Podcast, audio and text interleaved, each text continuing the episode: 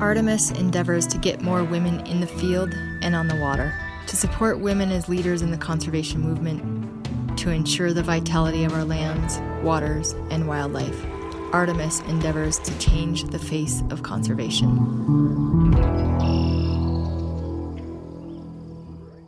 Hey everyone, welcome to the Artemis Podcast. I am your host, Marcia Brownlee, and our co host today is Ashley Chance. Hi, Ashley. Hey, Marcia. And our guest today is our new Virginia Artemis ambassador, Kate Ahnstrom. Hi, Kate. Hey, guys. How are we doing? Doing great. I'm really excited to talk with you and to uh, let our community of sportswomen get to know you a little bit better. Thanks for hopping on. Yeah, absolutely. Thanks for having me. Let's start with our favorite question What's in your freezer? so I love that you guys do this on on each podcast. Um, my freezer is a little bit different. Um, currently, we we've got a little bit of pheasant left from the last hunt season, chukar, quail, bobwhite, and coturnix, squirrel, venison, a bunch of roast, and pretty good amount of burger left. Some pork chops and chicken, duck breast that I took in two years ago that I've yet to get to, and um, a pretty good ration of rats. Rats. yeah, we're gonna need to know more that. about that. yeah. Um, so my husband's a falconer. Um, he's now passed on from apprentice to general. Um, it's a two-year process. So very excited that he he made general, which means now he can sponsor up to I think two or three additional falconers and that means now I'm ready to go ahead and become a licensed falconer here in Virginia as well. So oh, cool. um, we'll have all of 99 falconers once I become uh, an apprentice here in the state. It, that's cool. That's actually, it's, it's not a whole bunch, but it's actually more than I would have guessed. Yeah, there's only about 3,000 across the US. Yeah um, and it's just because it is a it's a huge lifestyle undertaking it's not mm-hmm. just a hobby um, when you're dealing with a predator bird they want to eat and if they don't eat and you don't keep them at the correct weight um, i'm sure you can imagine how ornery a red tail or a hmm. peregrine or you know goshawk whatever your bird is that you're flying it's not like if the dog gets hungry, they just kind of look at you. You know, a, if a hawk or a falcon gets hungry, it's it's it's a little it's more assessing involved. you. It's like, can it's, I eat you? Yeah, kinda. Yeah, absolutely. So, um, yeah, my freezer's a little different. I have to warn the farm sitter. Make sure you go into this freezer. Don't even bother to look into those two freezers, right. um, because there's lots of bizarre bodies. Have to interject here because I can identify 100%. And actually, my uh, stepmom, my dad and my stepmom are coming to visit next week, and I've been thinking about playing a trick on her. It's kind of mean, but funny.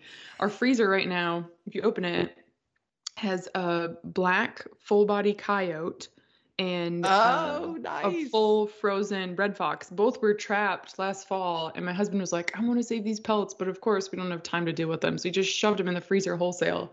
Right. And it startles me when I go to get a package of ground sausage. I'm like, "Oh, dog face looking at me." Even though I know it's there. So I've been thinking about asking when my stepmom comes. She's not a wildlife person. Um, just asking oh, her. God, she's gonna scream. She's totally gonna scream.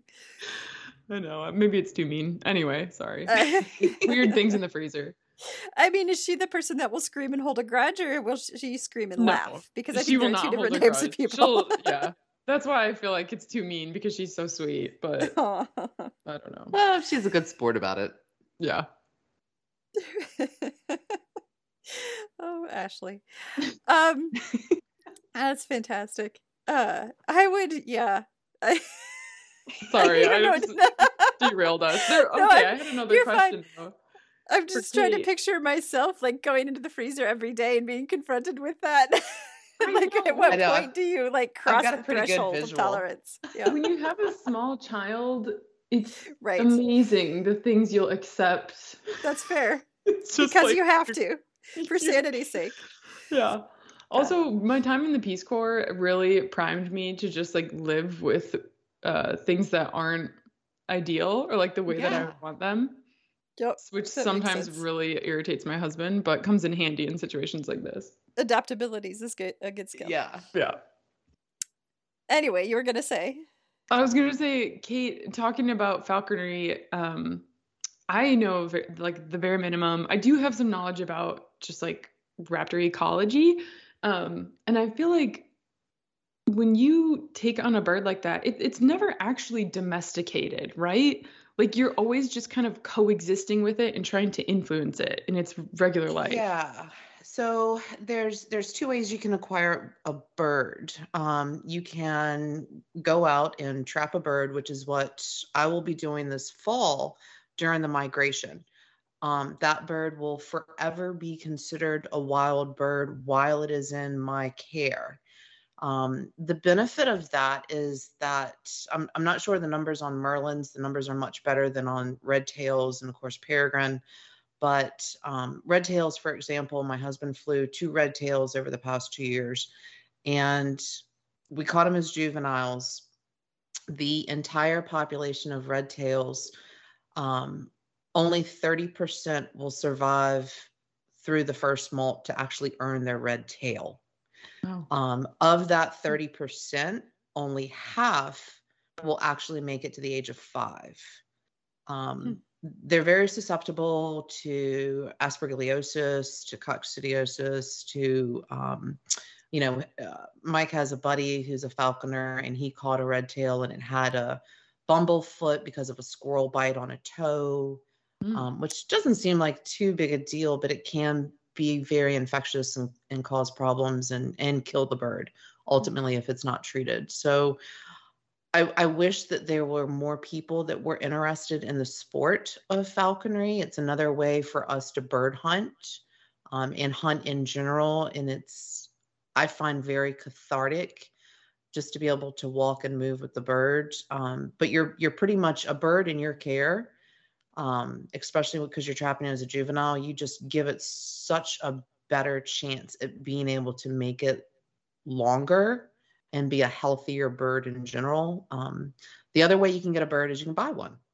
Um, you know, you're not going to find that at the Facebook Marketplace or on, uh, yeah. or you know, on Craigslist. Um, there's a select group of propagators, breeders throughout the country. Um, Mike actually has a goshawk baby that has been in order for about six months. Unfortunately, even in captivity, um, it's very difficult. They had a incubator failure. Um, they had a, a, power surge that knocked the power out to the farm in Idaho where the birds were being propagated. Um, lost the incubator, had some eggs underneath a female. Unfortunately, it's been so humid and wet out there that none of the, the eggs were viable. Um, so I think he's opting to actually purchase a, an adult male goshawk. Um, but the bird's been in propagation, so he's he's a tame bird, but Mike has to kind of bring him back into the folds, so to speak. So there's there's two ways you can get a bird. Um, but um, you know, as an apprentice, I have only the option of a few select birds: a red tail, merlin, a kestrel. Um, I'm like maybe a uh, Cooper's hawk, uh, just just a small handful of birds, and I can have one. Um, and that's because one's going to be all I can handle. yeah. Well, and then after, like, if you fly it for a couple years, then you release it into the wild again. Yeah. So actually, with most falconers, they fly it for the hunt season and release it after they bring the weight up. Um, mm-hmm. Here in Virginia, our hunt season pretty much starts the beginning of October and ends um, for most everything we would use a hawk or a falcon for. It's going to finish out the end of February. Um, so we would f- basically fatten the bird up to get it ready for molt and take it somewhere safe out in the wild and release it. Hmm. Um, I can tell you because Merlins are a more difficult bird to trap. I will not be releasing my bird. Mm-hmm.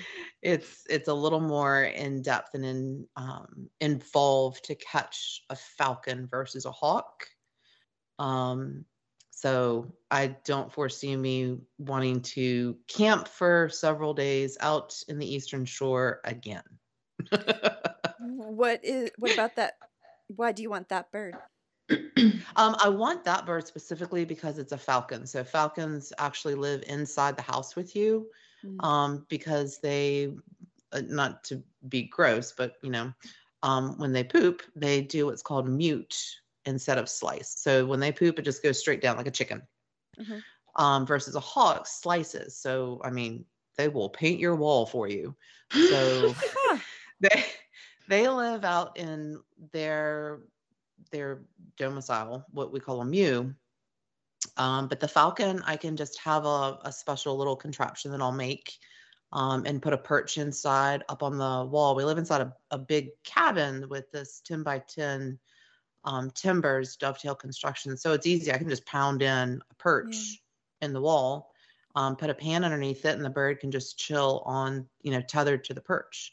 Um. But it's a very, very loyal bird. It's known as a lady's lady's hawk, basically, mm-hmm. um, a lady's falcon, because as long as I keep the bird happy, mm-hmm. um, it'll stay with me forever. A lot of people actually um, cut the bird out once a week just to let it hack out and go fly and do its thing, and it'll come back at the end of the day.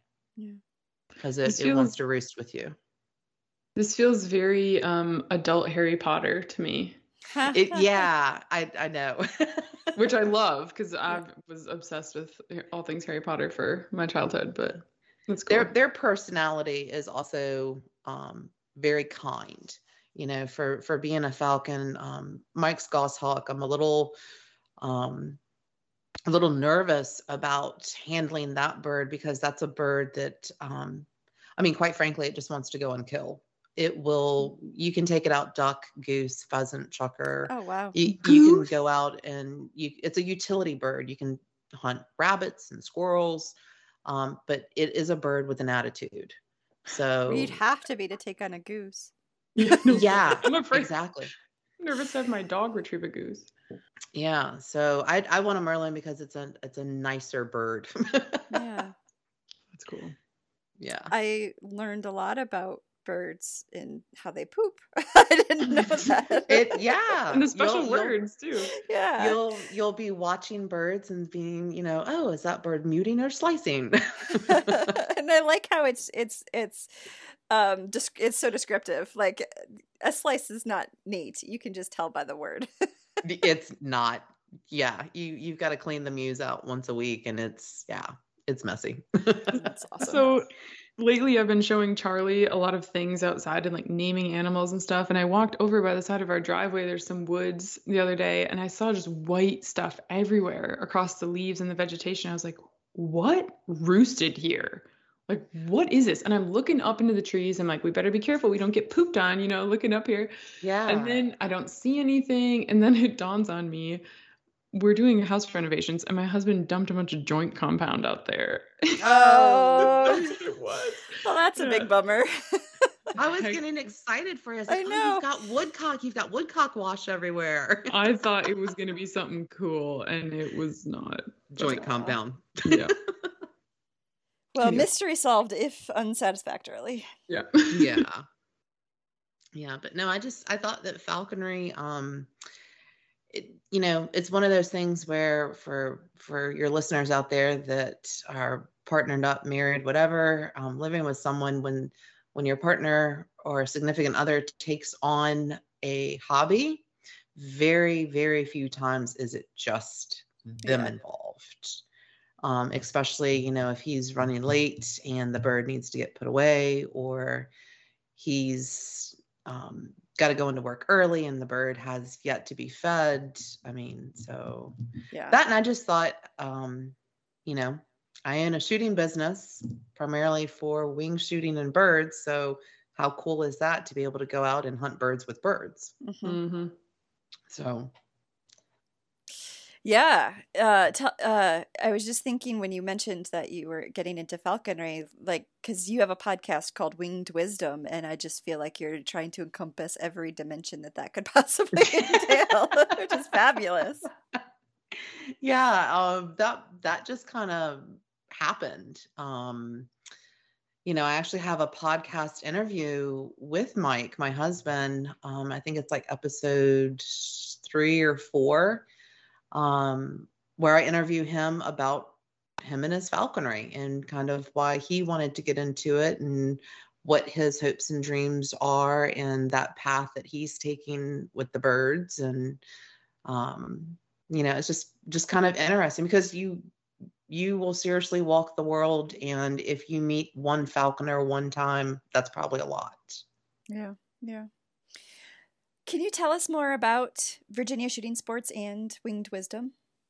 Yeah so virginia shooting sports um, i have been in the sporting clay and wing shooting industry for a little over 10 years now and I had the opportunity in the spring of 2017 to see um, to, to go and become certified in a specific school, Paragon School of Sporting. And I selected that school out of NSCA and Move Mount Shoot and a lot of other schools because that one in particular really centered on the shooter's ability to self diagnose. And that was something mm. that was personally super important to me because the gentleman who I had been mentoring under at the time that I went and became certified, one of the biggest complaints from his clients and students was, God, you know, I I do really great when so and so is standing behind me, but man, I cannot hit anything unless he's standing behind my shoulder.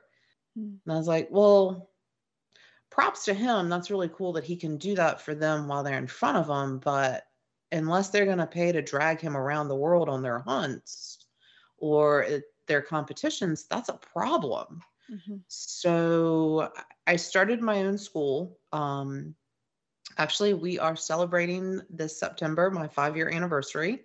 Happy um, anniversary! Yay! Yeah. So my my assistant Riley and I are super excited. Um, we're starting to make invitations and put together the planning and all that good stuff for the party.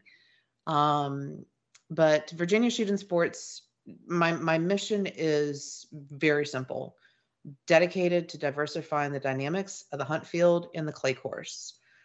I I have been unfortunately on the other end of guys um, and just kind of looking past me to my husband um, hey, you know, what what are you doing out here? What are you what are you shooting today? And he cuts them off quickly and just points to me and goes, I don't know.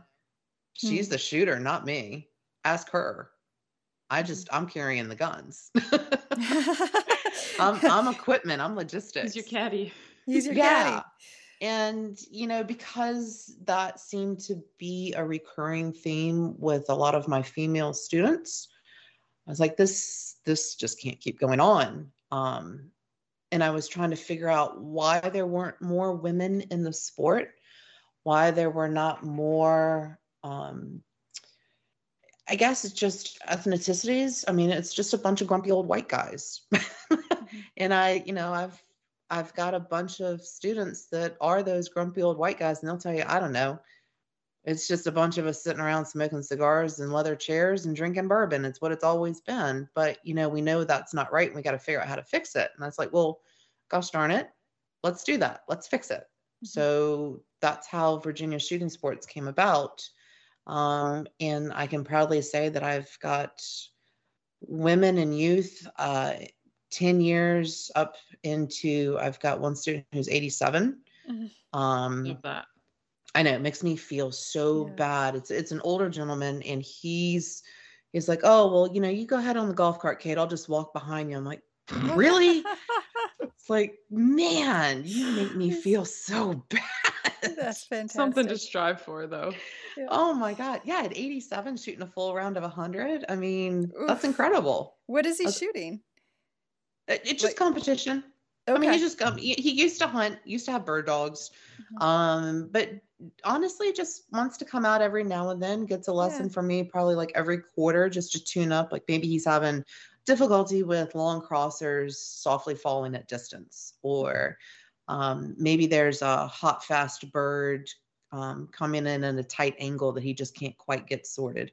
So he'll come to me and say, "Hey, how do I how do I deal with this. Um, I'll get them all sorted and I'll see him in another, you know, three, four, five, six months or something. Um, but he's just, he just, it's his way. He's a widower.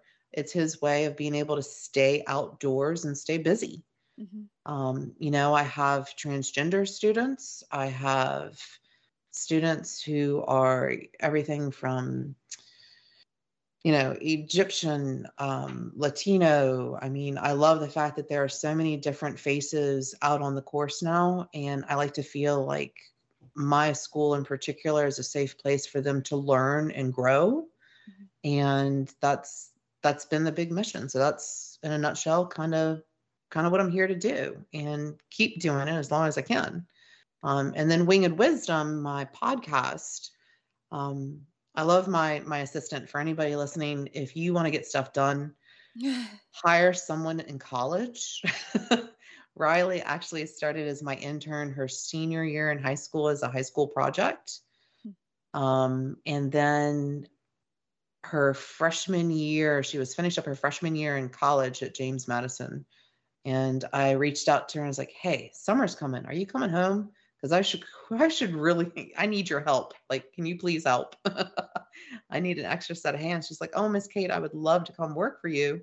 Um, so now she's a rising junior and she's fantastic. She's the one that was kind of like, you know, you need to up your social media game. so she got me into podcasting. She got me to understand why I need to post stories and post. um, you know, she's she's been really great help helping keep me organized. Um, and she's a shooter herself. She grew up in the 4-H world um, from the age of nine. Shooting as a 4-H national ambassador, Virginia State ambassador. She's actually um, going this weekend to tap her sister Lauren and her 4-H shooting coach Miles. She's she's actually going to be able to tap them in, which is um, I, I would kind of compare it to like Eagle Scouts, like the highest level that you can receive in 4-H. Okay, cool. So yeah, but that that's kind of what Virginia Shooting Sports and Winged Wisdom is all about. Just getting the word out that hey, as long as you can stay safe, take instruction, and want to get outside, uh, come see me. Mm-hmm. I'd love to teach you something. How did okay? I have I have a lot of questions. How did you get sure. started? so I always joke and I tell everybody, oh, well, I was a flight attendant for Continental for about 10 years. So it was a very natural progression in careers you know, and it's just, you know, me being coy and funny, but um everything happens for a reason. I met my husband um 16 years ago and when we met, I mean, I so a little bit of background on me. I grew up on a 400 acre farm. Um, I mean, we we were literally just dirt poor. If we grew it, we had it to eat. We had like 250 head of hog. We had a couple hundred chickens we were truck farmers and commercial fishermen. Um, so that's what I knew. I mean, I knew to be outdoors because the house didn't have air conditioner or heat. It was an old, you know, hundred some year old farmhouse. So why would you want to be indoors anyway? Um, but I didn't really do any hunting. I did fishing um, just because dad was a commercial fisherman. So that was pretty natural for him to always take us fishing. But when it came to hunting, it was just my two younger brothers, Willie and Jake. They would go hunting. Um, so it wasn't until I got with Mike, my now husband, and he was a big hunter from upstate New York in the Catskills. And he's like, uh, you know, so I, I love bow hunting. So this is what I'm going to do. So you're welcome to join me. But if you want to find me anytime in October, like you're going to have to sit in the woods. Mm-hmm. And I was like, uh, sure, whatever, let's do this. So he bought me my first bow, just a used 4-H bow from my local sporting goods store, and um, I never looked back. I I got into bow hunting, then I got a better bow, then I got into um, sporting clays, and you know that again, that was just a happenstance kind of situation. I I've been big into horses for 40 years of my life um, and was breeding and training percherons uh, for a, a, local breeder. and the young lady that kind of just fed and cleaned stalls and you know just operations management type of deal said you know kate i've, I've got this part-time job at this clay course um, it's like 10 minutes down the road but you know my son's getting older and i'd really rather spend time with him and i just don't need that extra little job it's fun do you want it and i'm like yeah what the heck are clays what what is sporting what and um, so Becca took me over there and introduced me to the gentleman that was running the sporting clays course. And I was like, oh my God, this is a thing. People do this. Why did I not know about this? This is so much better than just shooting a stupid piece of metal or paper. Because um, I'd always had a, you know, rifle or pistol, but it, you know, I wasn't big into hunting. I good marksman. Um, you know, kind of just had pistol because I, I could. I mean, I didn't really ever do anything with it, didn't compete or, you know, pursue anything with it. Um, but when the sporting clays were introduced, it was, I mean, that was a huge catalyst into the next chapter of my life. Hmm. Um, and it, I spent six years under the tutelage of this this one gentleman at the sporting clay course, just kind of learning all the ins and outs of the business.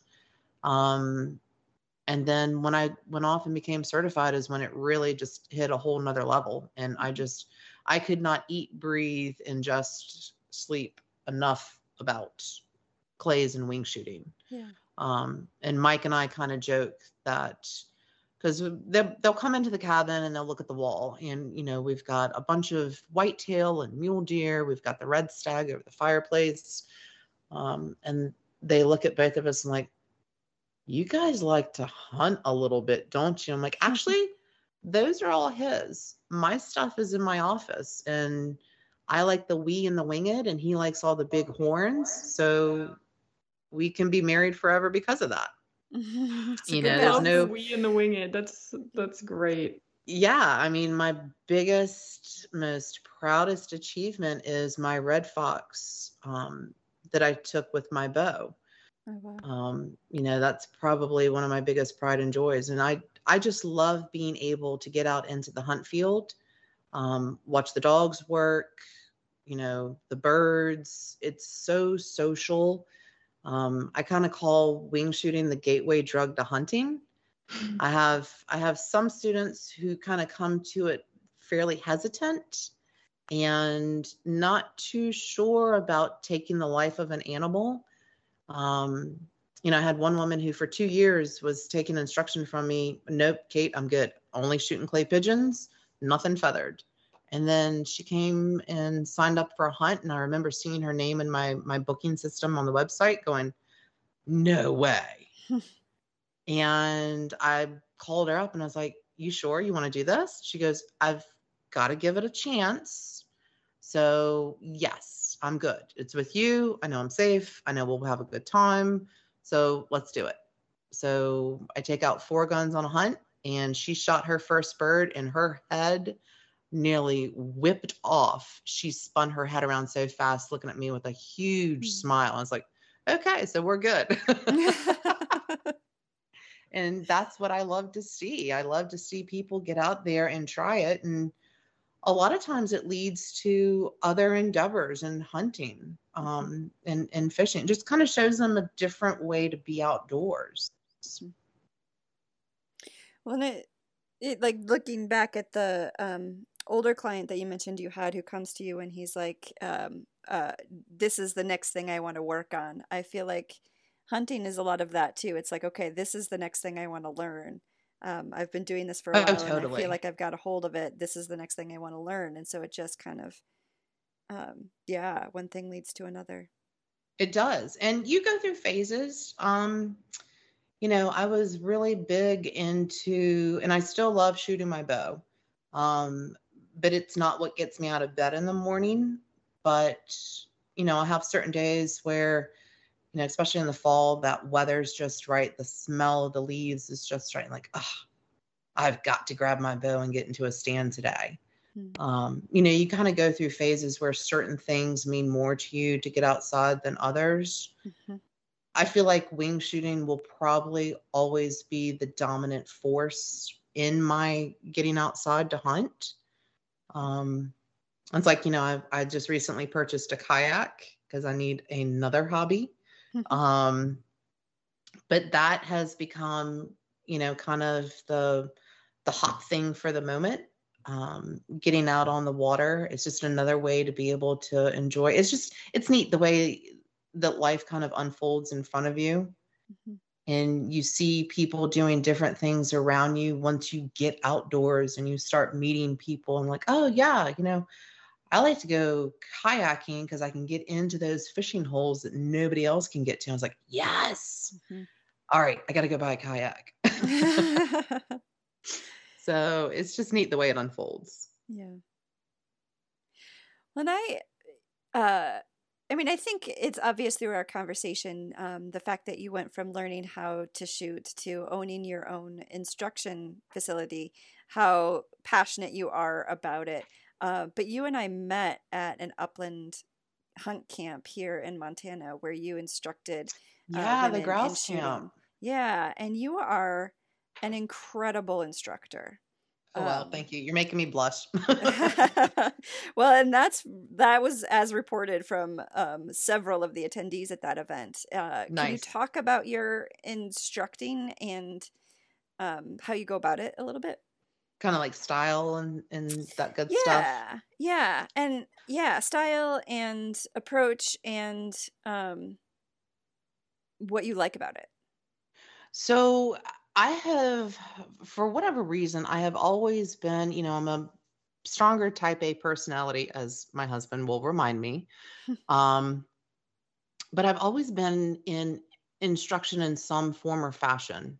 Um, when I was in high school, my girlfriend Audra said that we needed to do an extracurricular activity or something like that. And she came up with joining the local volunteer fire department. I was like, what? I was like, whatever. okay, yeah. I mean, most random stuff that has been through my life. Um, so we did, and I found myself becoming certified as, um, you know, like rope rescued this, and you know, all this different stuff. And I found myself kind of getting into instruction side. Um, before that, you know, with horses, I'd always done little lessons, and that carried through college and um, when I was a flight attendant, I found myself always flying lead flight attendant. So it was always an instructional type of role.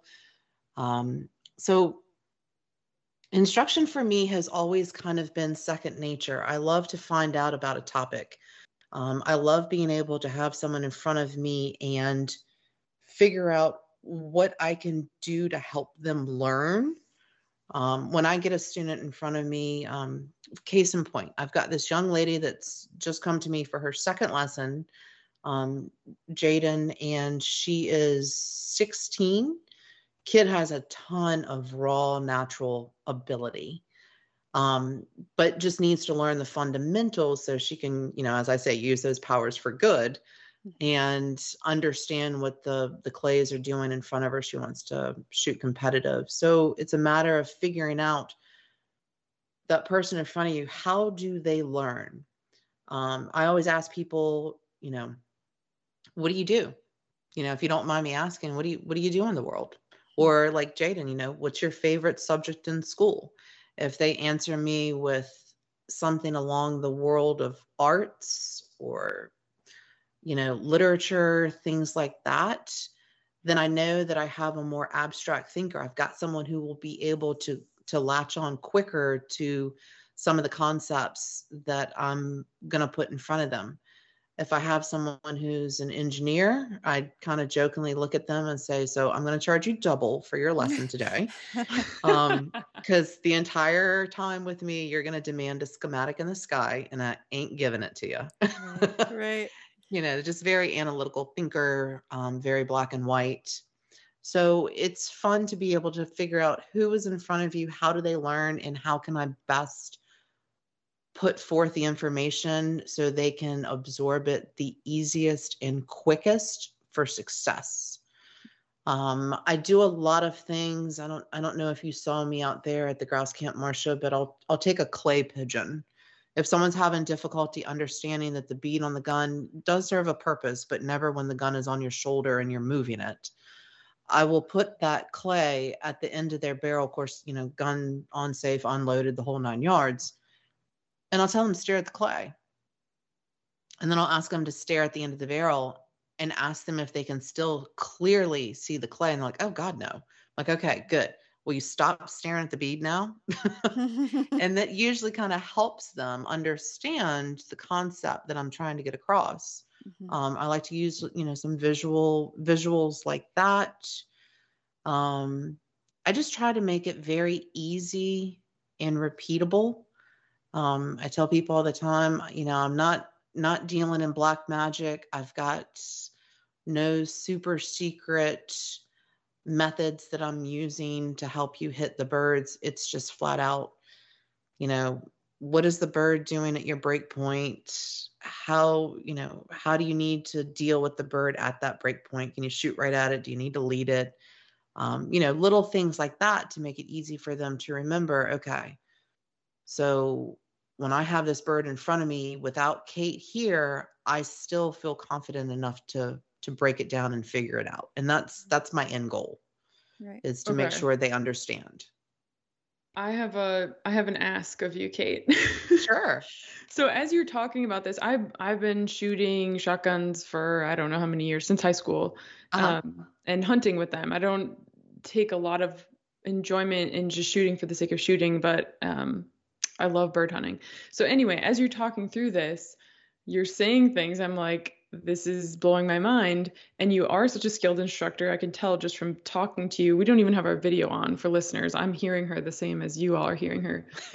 can you please tell us three things that you would share with new or maybe even seasoned shooters or hunters um, that they're doing wrong, that they should change, or that they should be thinking about? Yeah. Um, stop looking at the gun stop moving your muzzle so much and um, know what the bird is doing in front of you. I mean, that's the three biggest things. And what I mean by that, Ashley, is um, people, and this kind of goes back to are you an abstract artistic thinker or are you an analytical thinker? The more analytical thinkers are going to try really hard to make sure that muzzle is right onto the bird. But a lot of people don't realize that one inch of movement with two foot of steel at the end of your nose equates to an eight foot swing out at 30 yards. Hmm. Wow. So there's there's literally no bird, not even a, a rock pigeon 80 miles an hour, that can outrun you. Now the bird can totally best you because it catches you off guard. You didn't have your your gun at low ready um, you know, you saw your dog getting birdie, you weren't particularly paying attention. I mean, there's all little variables that can come into it. My job is to teach you how to basically cut the fat out of your swing and make make that swing mean something instead of just kind of flailing across the sky. So when that bird flushes, I tell people all the time that gun is an extension of your arm and your eye. So make sure you have the muzzle in your line of sight up in the air. One keeps the dog super safe because if the muzzle up is up, it's it's not headed towards the dog. Mm-hmm. Um, and anybody else that may be with you in that field or in the woods. And two, birds tend to fly up. so you're going to have a really good chance that as your muzzle is sitting just in your line of sight, all you need to do is softly push and mount the gun cheek first, shoulder second, bird at the end of the barrel, and do what you have to do. Um, it's just a matter of controlling controlling that muzzle and having the gun fitted to you. Um, I cannot stress how important gun fit is. Um, Churchill created this whole Churchill shooting method because he realized a very well fitted gun goes exactly where it needs to. Your eye is exactly where it needs to, centered down the middle of the rib, not too low, not too high. The gun isn't biting or pinching or slapping or kicking you so that you're developing a flinch at the trigger pull. Um, it's it's seated neatly into the pocket, not out on the shoulder bone, and it comes up quickly, and you don't think about it. Um, so that's the biggest thing: is take your gun, get it fitted. Um, any any gunsmith worth their salt can fit your gun. Any good professional instructor can fit your gun to you, um, and then pattern it. I have a great story about Tundra Swan, and I didn't have my gun that I wanted to use. I managed to break her a week before the hunt. Mm. Um, I was using a gun that, for whatever reason, I did not heed any of my own advice. I did not even shoot the gun on clays before the hunt, um, which was, you know, fairly fairly horrible in um, my own um, stupidity for not doing so, just so I knew what the gun felt like. And worst of all, I didn't bother to pattern the load through the gun that I was going to use for the swan. So as the swan goes flying off after giving me the most beautiful presentation, I am just standing there going, oh my God, I just literally, and I mean, myself, my husband, the guide, I'm standing there with my mouth open, just about to break down in tears because this big, beautiful bird, it was a big, really nice swan, of course. Um, and my husband and the guide are just staring at me like, who the heck are you? You mm-hmm. teach this stuff? Mm-hmm. I was like, oh my God. but um, yeah, so get your gun fitted, pattern the shot you're going to use and make sure everything likes it. so I have a question. Uh, I'm not. I I, ha- I don't have much experience um, shooting, and part of it is because I am not sure how to handle being right hand, left eye dominant. Oh, super easy. Okay. Yeah. Excellent. So, and that's because you're a multitasker. Um, you are seriously anybody who's it's cross dominant. Majority of women are cross dominant, and it's because we're multitaskers. Yeah, we're multitaskers. Not me. I'm a righty righty through and through. And Mike will tell you, I want to be a multitasker, and I have 17 projects going at once. None of them anywhere near completion.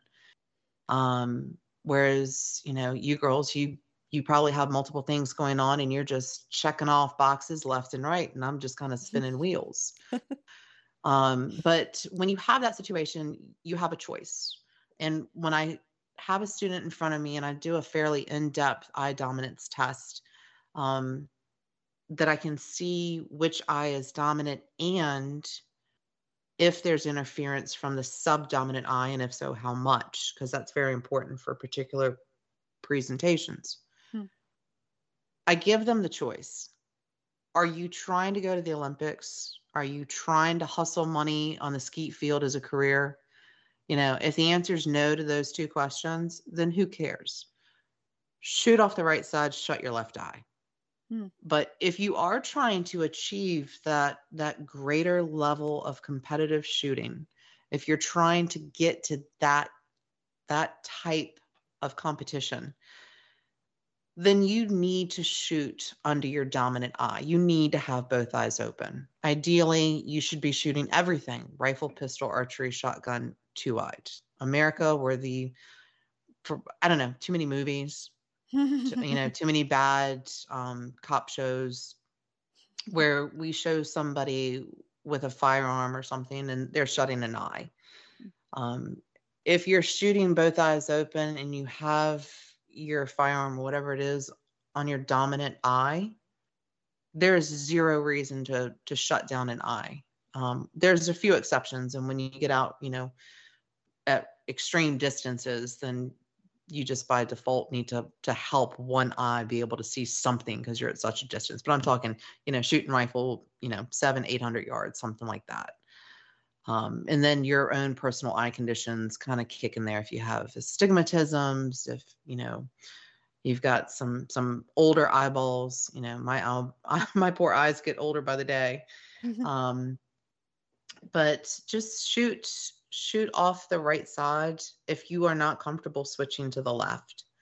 I just tell you the start with two eyes open.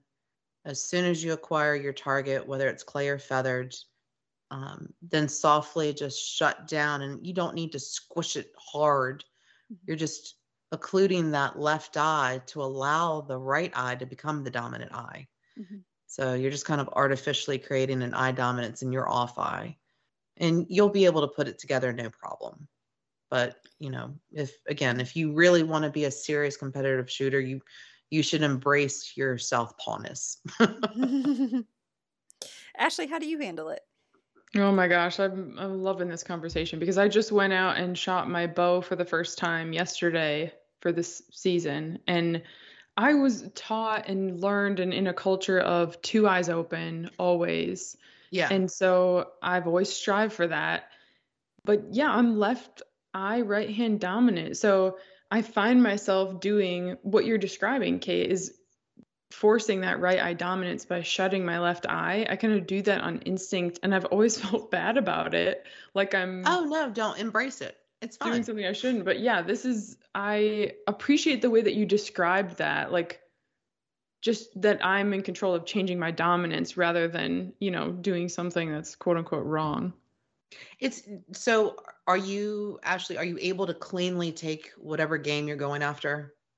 uh, situational. That's what I would say. yeah. Well, there you go. Well, I mean, if you if if you were doing something, you know, shutting down the left eye, and it's making you more comfortable, more confident, more competent, then where's the harm? Yeah. You know, yep. versus going out there and leaving that left eye open and having, you know, in your head, you think you're set up perfectly for a shot. And in actuality, you're five feet off to the other side of your target because your your brain is like wait what are we doing yeah no i i also appreciate this conversation so much because i feel like i struggled initially my first years of shooting a shotgun and hunting with one um, for birds. Uh, it was a terrible fit. It was way too long for me. It, it, was really bad. And I was able to struggle through it to, you know, shoot enough things to keep me wanting to come back. But I made some terrible shots, missed a lot of birds, and I didn't know why, you know, and everybody around me is telling me whatever they think the issue is. Of course, none of them latched on to the fact that I was shooting the wrong gun. Um, so a oh, lot really? of my hat, oh. a lot, it was ter- it was it was there's some heartbreaking experiences. Oh. Uh, and that laid the foundation for me to have a lot of maybe I would call them bad habits or just like yeah. the way that you know I was always trying to make up for my self-imposed handicap that I didn't know about.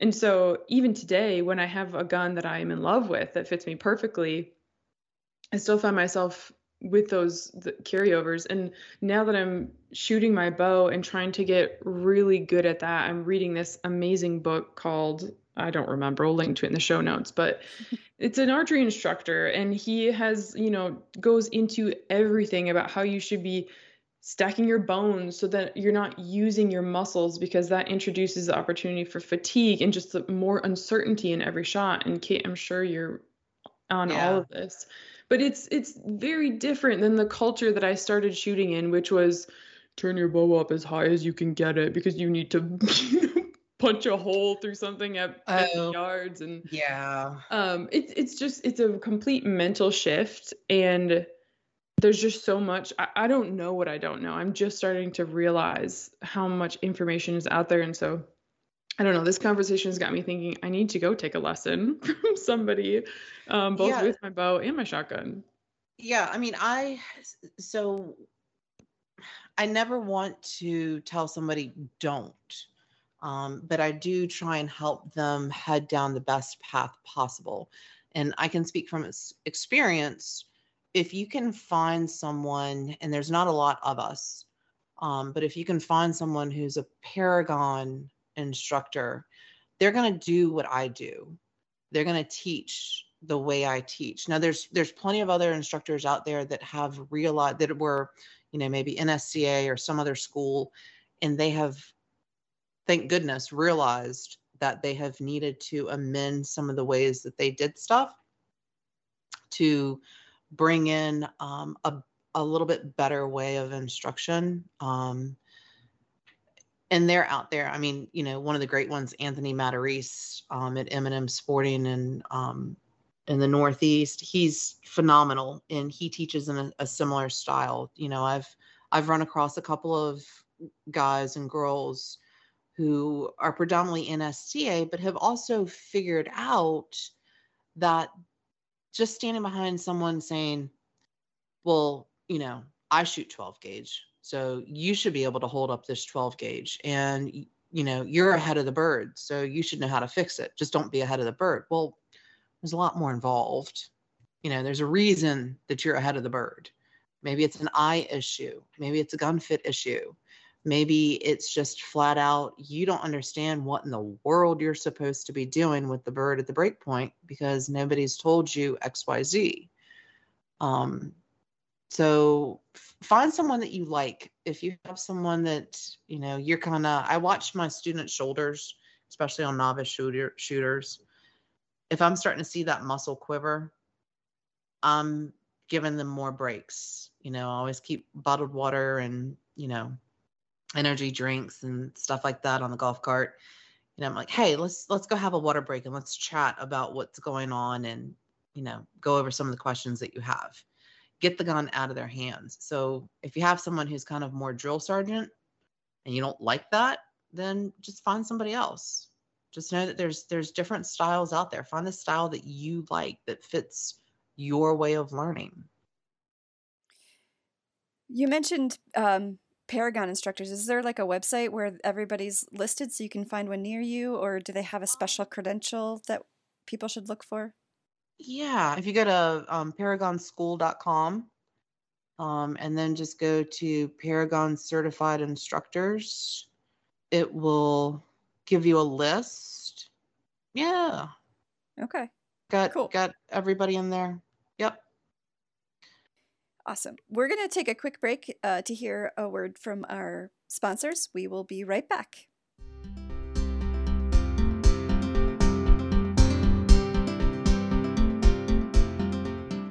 In South Dakota, hunting is our shared legacy, something everyone can be a part of. That's why we're focused on making our fields a welcome place for everyone. See how at huntthegreatestsd.com, where you can hear stories from sportswomen and learn what makes South Dakota the world's pheasant capital. While you're there, check out public land maps, hunting blogs, and season information for one unforgettable fall. Learn more at huntthegreatestsd.com.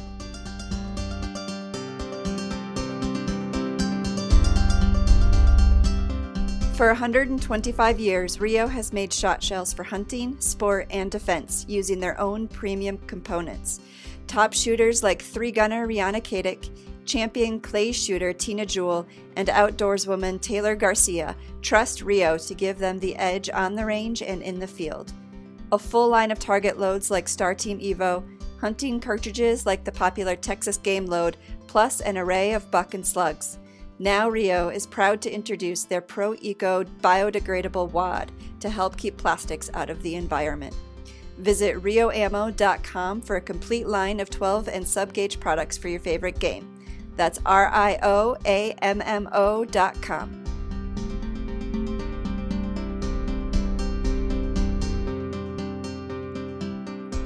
Okay, welcome back.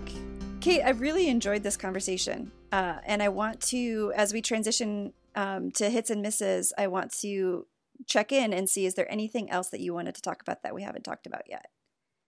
No, this I have just loved the opportunity to be able to to chat with you, um, you and Ashley about what I love to do and why I love to do it.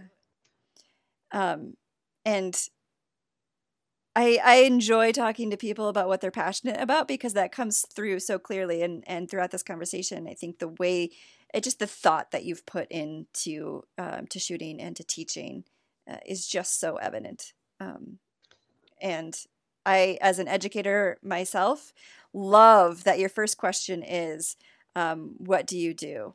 Uh, because it does give so much insight into how people approach the world and and um, uh, and potentially what how they learn. So that's yeah. so cool. And I love that. Yeah, I mean that's you're you're not going to select a career that you absolutely hate Right. Um, and if you do, I mean, that when I ask that question, that certainly comes across. and then it's like, okay, what would you rather do? exactly, exactly. Yep. But it tells you a lot about who you have in front of you. Yeah. Um, and it also kind of opens up the conversation. I want people to be comfortable. I want people to understand that, you know, yes, they're they're there and they're paying me to teach them how to learn a particular skill set. Um, but I feel like it's so much more than that. I want them to feel comfortable. I want them to feel like it's a safe environment and that Yeah. um, there's other opportunities with my company down the road should they want to take advantage of attending one of our great events, coming out on a hunt, um, whatever it might be. And I think too, it allows the opportunity for people to bring them their whole selves into the situation, right? I think so often Yeah. when you're trying to learn something new, you figure that you need to fit yourself into the pre-designed mold, um, but your approach No, allows just the them to approach it. Yeah, yeah, Yeah. exactly. You fit it to yourself rather than fitting yourself to it. Yes. Um, and I think approaching it from the direction that you do uh, probably makes that a little bit more accessible. yeah. Ashley, do you have any final burning questions for Kate? Can I come to Virginia and take a lesson from you? Absolutely. And I, you know, I kind of joke, um, have guns will travel. Um, I've, you know, I'm pro staff for Syren and I just got back from Minneapolis, um, was up there at an event for a, a shoot for a cure for Saint to support St. Jude's.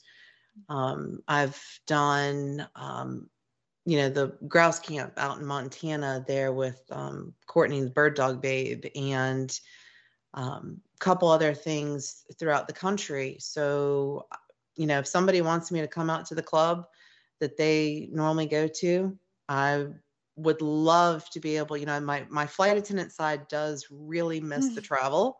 So I love being able to get out and travel. And then I also have people come in from all over the place here to Virginia. I've got um, two courses. Um, just depends whether you're east of Richmond or, or west of Richmond.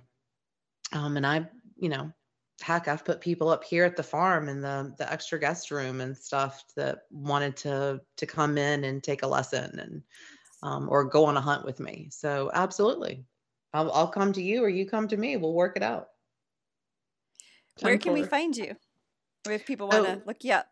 Yeah, so you can find find me um Virginia shootingsports.com. You can either spell Virginia out or VA shootingsports.com. Um, we're on the Insta and the Facebook. Uh, Facebook is spelled out Virginia Shooting Sports, and the Instagram handle is at VA Shooting Sports. Um, Winged Wisdom is on the website.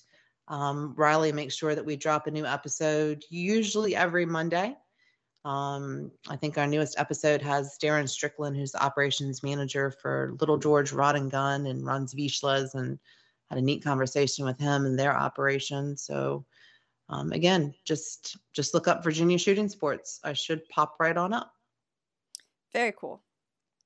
Um, and I can't wait to organize an Artemis Ambassador retreat and just know that shooting is going to be a part of it. Yep. Yay! Perfect. yeah. Okay, let's head to our closer hits and misses. What have you been aiming for lately and how did it go? Ashley, kick us off.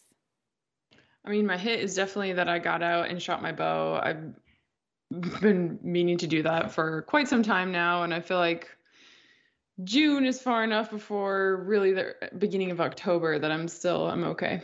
Um, so that was a hit. A miss. Gosh, I shouldn't have to think very long about this. There's been a number of them. I mean, my first round of arrows at the target was uh, had- had some room for improvement. But by my final round, I was getting a much tighter grouping. I felt a lot better about that. So nice. yeah, I guess the same hit and miss up there, all encompassing. Perfect. Kate, what have you been aiming for lately and how did it go? Um, well, I have a huge hit. I have finally convinced Mike that bird dogs are better in big numbers. Um, so he's he's mistakenly agreed that five or six is okay. Um, so huge, huge hit. We have a 20 month old female GSP and an eight month old um, future hubby for her. And we hopefully will find out in two or three weeks if the third pup will be coming home to the farm here in Virginia this October. Um, just really getting big into field trialing because, yet again, another hobby. mm-hmm.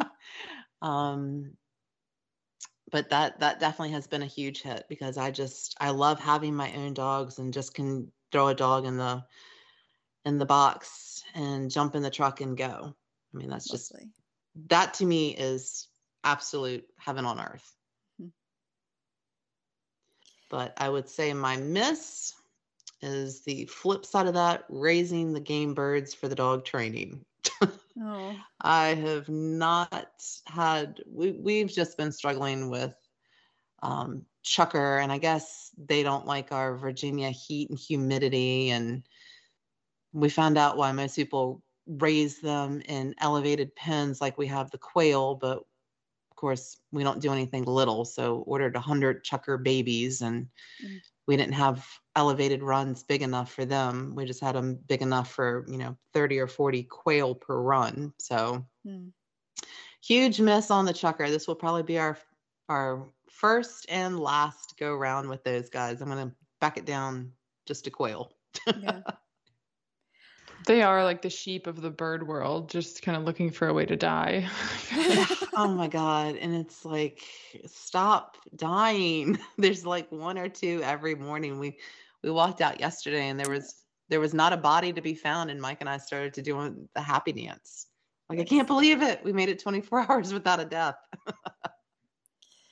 you i appreciate how um how you how you just dive right in yeah i mean there's upsides and downsides i mean we don't have kids the you know the animals on the farm the dogs all that stuff that you know That's i don't know how any any of your listeners out there that have kids and do everything they do, like where in the world I would never find the time.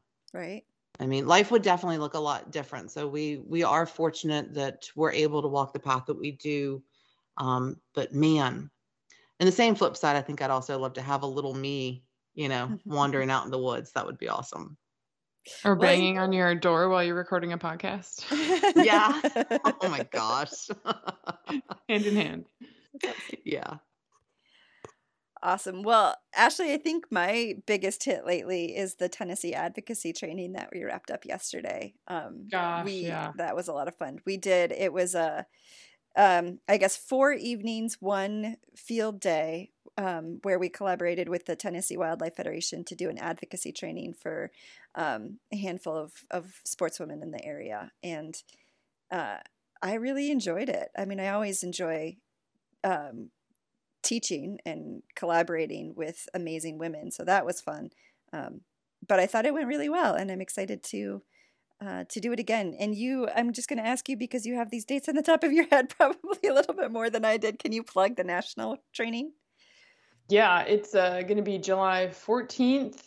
And then the individual in person field day is July 16th. And then July 19th is the final virtual session. It's from 6 to 8 p.m. Central. And so that's available. So this this one that we just wrapped up was specifically for um, women in Tennessee, but this one is national. So you can sign up for it no matter where you are. And we have two virtual sessions, um, and then a weekend where we've got kind of a self guided um, conservation scavenger hunt that you can participate in, and then bring your experience back to the whole group. So we'll link to it in the show notes, but uh, sign up for that because it's going to be a good time.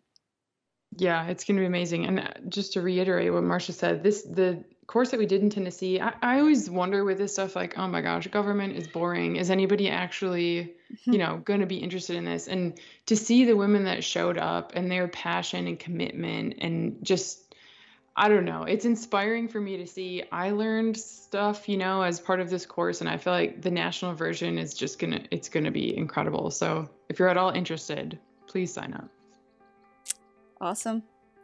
Kate, thanks again for joining us. It was great to talk with you. I appreciate your time and your expertise.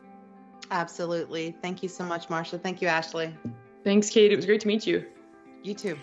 For our listeners, thanks for joining us this week on the Artemis Podcast. Uh, we hope you're having a great week. Until next time, be bold, stay curious, and get outside.